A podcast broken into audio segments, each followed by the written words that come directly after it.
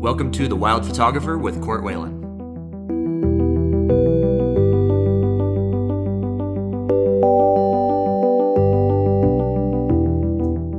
Welcome back to The Wild Photographer.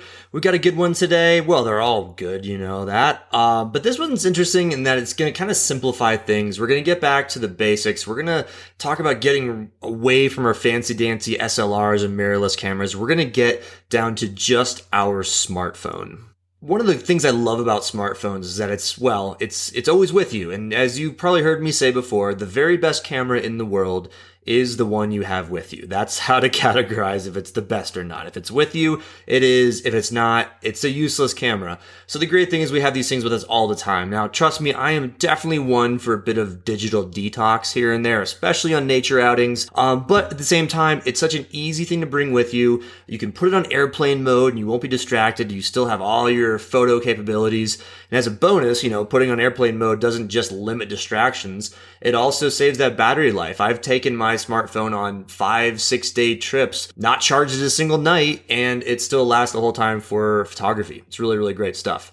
So, um, if you want to go light, you want to go minimal, but still get great shots, still get great memories, here is a list of my five favorite techniques for getting the best and most creative images and videos possible on your smartphone. Number one, use portrait mode for way more than just portrait.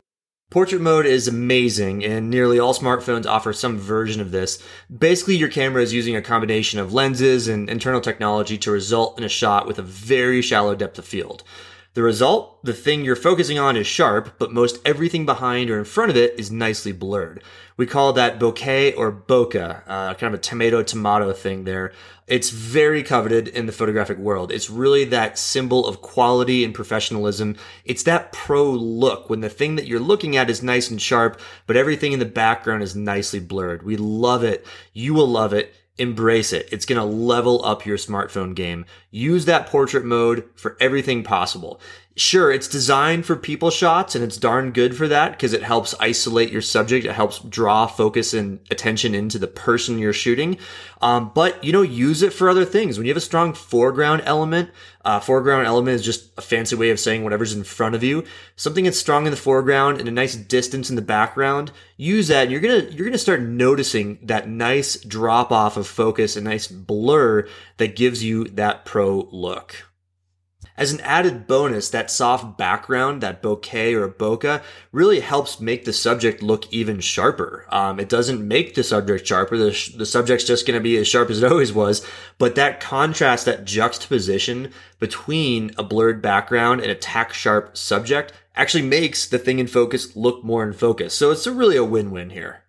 Number two, use that grid on your screen for composition. If you don't know what that grid is, it's a rule of thirds composition grid. Uh, I have some resources on earlier podcasts that talk about how to use it properly, but the basic gist is this little tic-tac-toe board on your phone screen is way more powerful than you think. This rule of thirds grid is the essence of composition. It's something that I always recommend people start with. I'm also the same person that says rules are always meant to be broken, but I do think if you're going to break the rules, you should know what rules you're breaking and that it helps you be even more creative.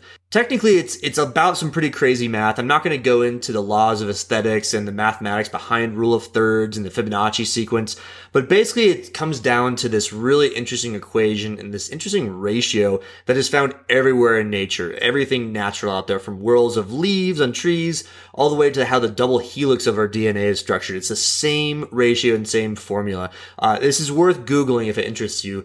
Uh, it's sometimes called the Fibonacci sequence or spiral, sometimes called just the golden rule or golden ratio. You're going to see some really, really cool stuff out there on the internet about it. But basically, at its most basic use in photography, it can be distilled down into one line. Break your scene into thirds, group scenery or subjects into one third or two thirds of the screen, and put your subjects at one of the four intersecting points instead of just smack dab in the middle of your screen. So this is worth saying again. Break your scene into thirds. Group scenery or subjects into one third or two third increments. Don't just put things smack dab in the middle of the screen. It's always nice to offset them. And when possible, put your subjects or put something interesting in the scene at one or more of those four intersecting points to help draw the eye to a very, very significant part of the screen. Again, because of all this crazy mathematics stuff that I'm not going to go into right now.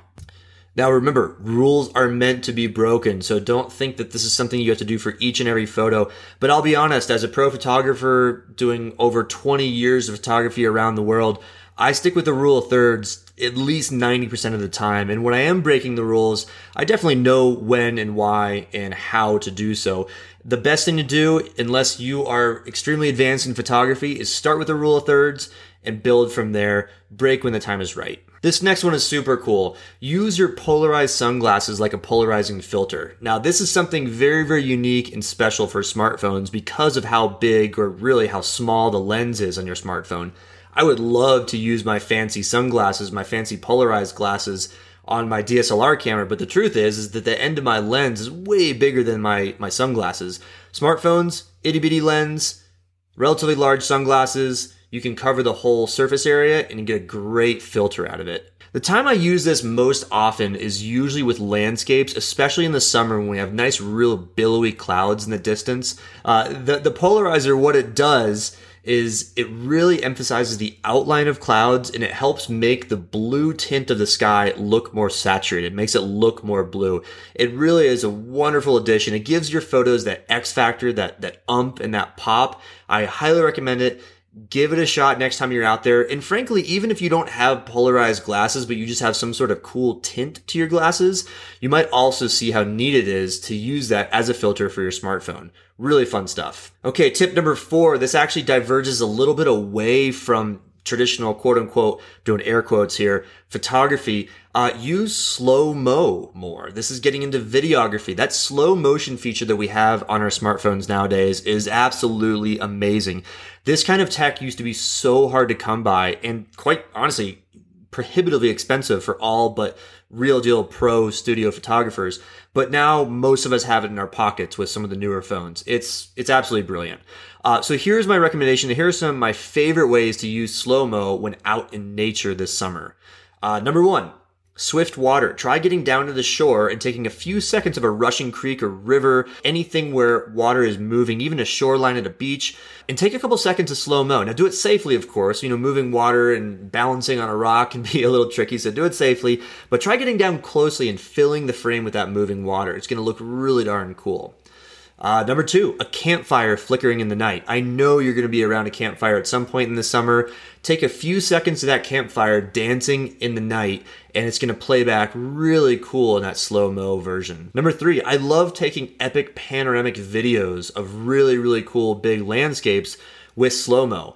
Uh, you can do this sort of pan from left to right or right to left or up to down, whatever, on normal video just fine.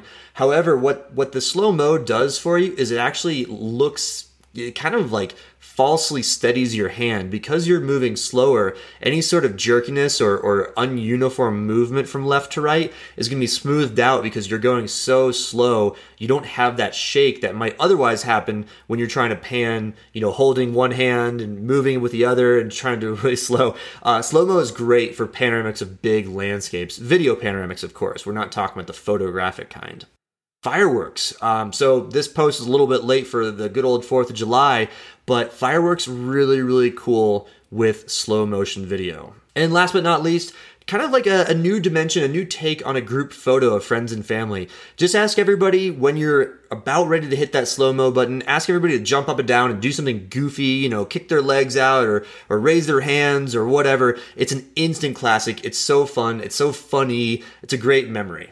Now, while I'm on the topic of slow mo, one thing that you, you have to keep in mind is that Slow mo expands the video by usually six to 10 times the length, usually closer to 10, maybe even more.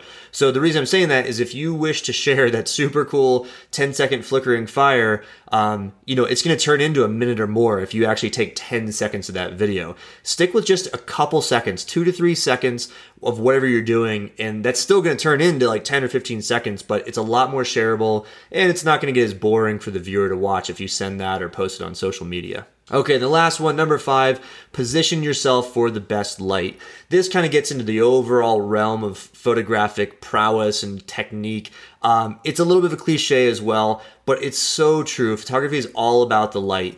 If you are on the edge of the Grand Canyon, it's magnificent, it's fantastic. There's all sorts of colors of rock and pockets and textures and contrasts but it's the middle of the night with no stars and no moon, you don't have a photo. There's there's nothing there. It's all dark. So just constantly remember what you are photographing is how light is playing on the thing you're photographing. We tend to like different times of day for different light. Photographers, I would say I always prioritize that early morning and late afternoon. What we try to avoid is those harsh shadows of midday, that top down sun usually not a really, really great look. It creates a lot of shadows, a lot of lights, and a lot of darks. Things are either too dark or too light. It's just not all that good. So when you're lining up for photos of your friends and nature, you know, put the light behind you. Think about where the light's coming from or maybe to your side if uh, you're photographing people. You really want the light on their faces. What you don't want to do is you know see that beautiful sunset in the background, put people in front of it and think you're going to get both. It just doesn't work that way, frankly. The best thing is to have that sun at your back. Believe it or not, even if you are facing the opposite way of a nice sunset, the color of that sunset is going to illuminate the faces of your friends and family and maybe the landscape you're taking them in a lot better than trying to get the sunset in your photo. It's just a rule of photography. Uh, also, when possible, try to get light at an angle. Typically, we want a nice, soft, angled light when photographing people. Uh, if you were a clock and the direction you're looking or photographing was at 12, 12 noon, uh, you want your light source, uh, the sun basically, either at 4 or 5 o'clock or 7 or 8 o'clock, kind of just behind you and off to the side. So trust me, if you're out there taking photos of friends and family and you're moving them and saying, look this way, I know it's a little bit of a hassle, a little bit annoying, but you're going to look really good when you nail that shot and your friends and family are wowing at how good of a photo you took with just your smartphone. So there you have it, folks, a quick roadmap for success when you're out there in your next adventure and want to capture it in all its glory. If you do want more tips and tricks on photography from beginner to advanced, check out other episodes of my podcast. It's available on iTunes, Spotify, Google, or wherever you're listening to this one today. So cheers, guys. Happy shooting out there and enjoy this summer. Take care.